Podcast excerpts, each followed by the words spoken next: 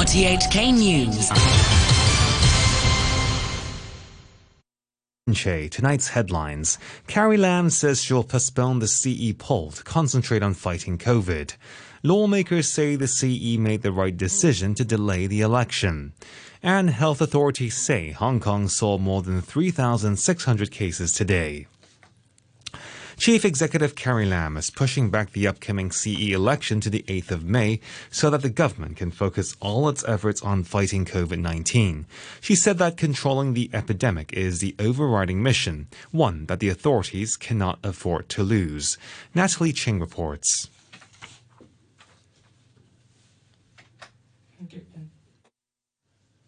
We're experiencing some technical difficulties at the moment. Uh, we'll try to come back to that clip in one moment. Lawmakers have placed their support behind the decision to postpone the CE election, as Todd Harding reports.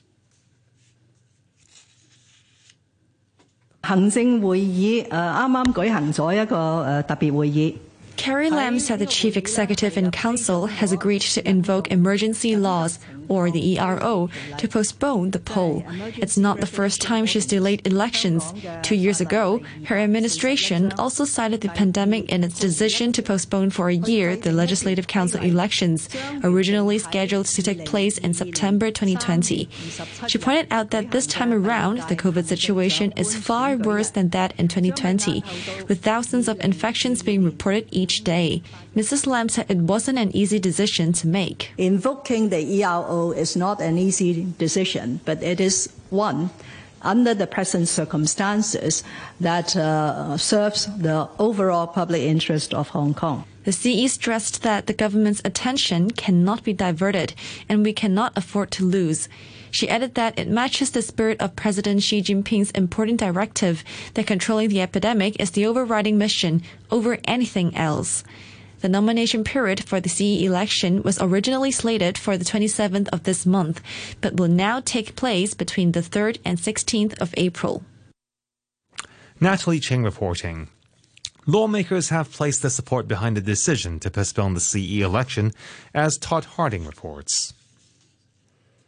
DAB lawmaker Nixie Lam said she understands the government's decision, even though it would be difficult for the next Hong Kong leader to form a new cabinet within such a short period of time before taking office on July the 1st. It would be tough. I mean, if you look at how the uh, legislature were preparing, I mean, I, I, was one of the new legislature. We only have like what less than a month. Actually, actually, we only have like two weeks, and with like public holidays or something in between, it would be tough. Executive Councillor Regina Ip, meanwhile, said she doesn't believe the delay will have any impact on the Chief Executive elect's preparation work. I think uh, holding the election on 8th May should give the new CE enough time to form a new team because presumably anyone who aspires to be CE should be fairly well prepared by now because the nomination period is supposed to begin this Sunday. So any prospective candidate should already have a team in mind and the election platform. All this should be ready. Meanwhile, the only non-establishment lawmaker in Legco, Tik Chi Yuen, has also backed the government's decision, saying that if the pandemic is controlled in the near future, CE hopefuls may even have more time to prepare for the poll. It's only the postpone for the election process, but not the extension of the CE period. And it will not create any problem to any candidate, potential candidate. If the pandemic problem become not so serious, they have more room and time to prepare the election and they can make more interaction with the public and the voters. That was lawmaker Tik Chi Yuen ending that report. Health authorities reported more than 3,600 new COVID cases and 7,600 preliminary positive infections. They also announced 10 deaths, eight of which were reported the night before. The hospital authority also says it will try to move patients who are waiting outdoors for hospital admission indoors by the end of the day. There have been concerns about patients having to wait outdoors before they were admitted, especially with the weather expected to turn colder at the weekend. And on to the weather. Cloudy to overcast, becoming much colder tomorrow morning. Temperatures falling from about 16 degrees at first to 11 degrees. The outlook also remaining cold and windy with rain in the following few days. Currently, the temperature is 17 degrees Celsius. The relative humidity is standing at 84%. RTHK, the time is now 5 minutes past 11. Beijing officials have backed the SAR government's decision to postpone the CE election, saying it demonstrates that they are putting Hong Kong people's health first. Timmy Song has the details. The Hong Kong and Macau Affairs Office said the postponement will help the government concentrate on its anti-epidemic efforts and it would protect social stability. The liaison office, meanwhile, says the decision is in line with the SAR's overall interest and meet people expectation in the fight against the virus. Lau Siu-kai, a vice president of Beijing's top think tank on Hong Kong, said the government's priority now is to control the outbreak and therefore cannot be distracted. He said competition in the CE race may lead to conflicts in society. Mr. Lau said that with Beijing's help in fighting the virus, he believed the epidemic situation would become more manageable. Chief Executive Carrie Lam has warned that the government will strictly enforce the two person gathering limit in public. She also urged employers to discourage the foreign domestic helpers from going out on their days off, saying law enforcement officers will show no mercy if they see violations. Meanwhile, Mrs. Lam said with Beijing's help, the government is planning to roll out tougher measures to fight the virus, which includes conducting several rounds of mandatory testing for all Hong Kong people. Mandatory testing and uh, a complete city lockdown may not need to go hand in hand. It depends on the actual situation. In our case, having uh, examined the uh, unique situation in Hong Kong, we probably will just go for universal uh, testing of everyone, but testing more times. The head of Beijing's liaison office here, Luo Huining, has called for a concerted effort against Hong Kong's COVID outbreak. He spoke at a video conference with Hong Kong business leaders and the Chief Secretary, John Lee. In the fight against the pandemic, the most precious thing is confidence. The most important quality is unity. And what's needed most is action. Hong Kong is our home, and as long as we help each other and bravely ride through the tough times together, we can definitely win this battle against the pandemic.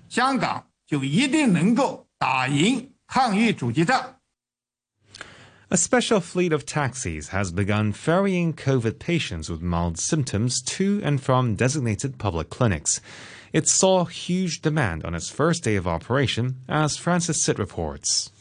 Patients with appointments at one of the seven hospital authorities clinics designated to treat COVID patients can now book a taxi online to take them.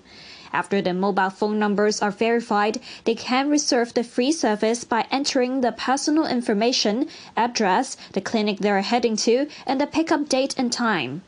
Patients can also call a booking hotline. About 300 cab drivers are taking part in the scheme, for which they are paid $3,000 a day by the government.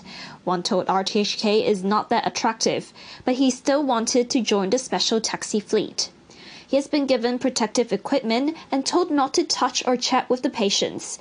The driver said he's not too worried about the risk to his health. The infection risk will be higher, but I think as long as I take precautionary measures, the protection will be higher. I'm quite lucky because I have the support from my wife.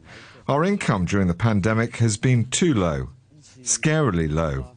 The government is in urgent need of a taxi fleet, and we think by joining, we can help people and also have work. Sonia Zhang from the Taxi Dealers and Owners Association said the booking website received over 300 reservations within 20 minutes of going live. She said the drivers taking part in the COVID service won't carry any other passengers and will disinfect the taxis after each trip. In addition to wearing protective gear, they are tested before they start work each day. Ms. Zhang says some have made arrangements for others in the households to live elsewhere.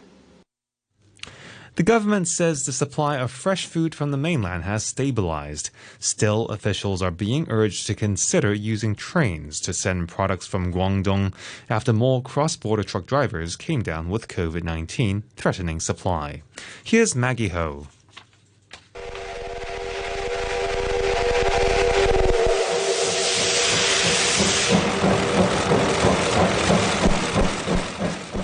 Ambrose Lin, a former member of the Hong Kong Logistics Development Council, noted that there are plans for Guangdong to send fresh food to Hong Kong by sea, but he told an RTHK program that ports here may not have the capacity to unload the goods fast enough, and trains are much easier to operate. They can put many carts in, he said. If one cart is about the size of a 40 foot container, the volume and flexibility are much better. Mr. Lin also pointed out that cargo trains require fewer staff than passenger trains, and the goods can simply be unloaded for customs clearance when they arrive here. He said frozen goods or even live poultry can be transported by train. Mr. Lin acknowledged that it may be more expensive than using ships or trucks because the train compartments would have to be modified, but he said such an arrangement could be used as a contingency measure. Meanwhile, the government says fresh food supply from the mainland had further increased. A spokesman said vegetable from the mainland that went through wholesale markets stood at about 13,010 pickles on Thursday. That's around 90% of the volume of a normal day. The overall wholesale price continued to drop. The supply of imported chilled poultry and meat also increased to around 70% of that of a normal day. The Civil Service Secretary Patrick Nip has made an appeal for private doctors and clinics to join the COVID vaccination program. The minister, who's in charge of the inoculation drive, said authorities would streamline procedures for them to sign up.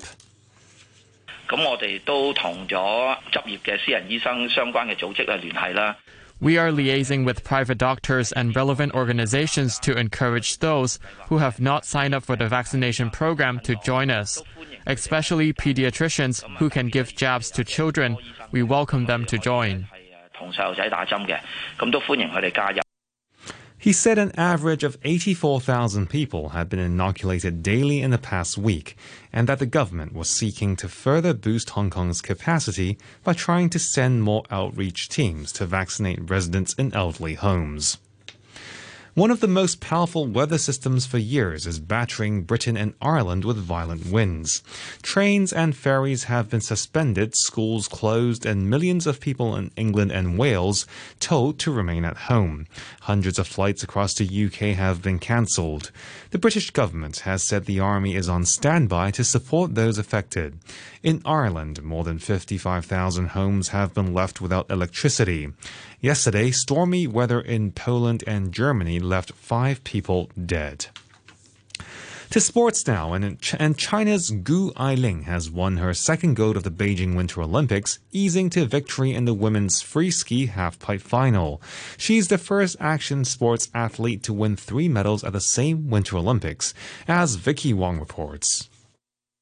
The Californian born Chinese superstar warmed up with a 93.25 on her first pass before going even higher and bigger to post a 95.25 on her second. That sealed the contest, and Gu wiped away a tear and hugged her mother and coach before dropping into her final victory run, a relaxed stroll through the halfpipe. The standout freestyle skier of the Beijing Olympics adds to the gold medal she won in the big air event and silver from slopestyle. Defending Olympic champion Cassie Sharpe of Canada was second with a score of 90.75. She was competing just over a year after suffering a torn knee ligament. Sharpe's teammate Rachael Karker took the bronze. And for a preview of this weekend's English Premier League action, here's the BBC's Nick Hatton. Well, we're back to the action of the Premier League once again after a midweek of European competition. And there's a really intriguing game for the early kick-off today with West Ham chasing down the final Champions League spot against a Newcastle side who are on a good run of form as they look to avoid relegation. Victory for the Hammers would see them back up to fourth, whilst Newcastle could move seven points clear of trouble with a fourth win in a row. Liverpool, they can go to within six points of leaders Manchester City if they can win at home to Norwich. It adds a little bit of pressure to Pep Guardiola's side, who entertained Tottenham in the evening kickoff. City looking to make it an incredible 15 wins in 16 matches. Frank Lampard will hope to make it back-to-back wins as Everton boss. They go to inform Southampton, and after their Club World Cup success, Chelsea will have home comforts against Crystal Palace. Watford, they desperately need a goal, let alone the points, when they travel to Aston Villa. While free falling Brentford have a tough task away at Arsenal. Burnley's task is a tough one as well. They're away at Brighton. Just two games to contend with on Sunday. Leeds United will be anxiously looking over their shoulder as they host bitter rivals Manchester United. While Wolves will have their eyes on the top six if results go their way and they can take the points at home to Leicester. And that's the news from RTHK.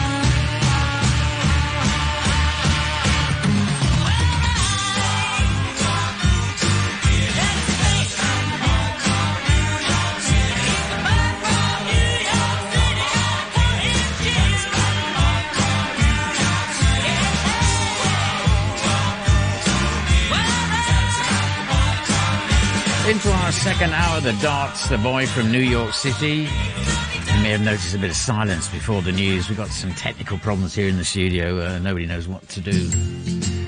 So we'll just make our way through it. If necessary, folks, just play you the tunes. Is that all right? Peter Sarstedt next on three.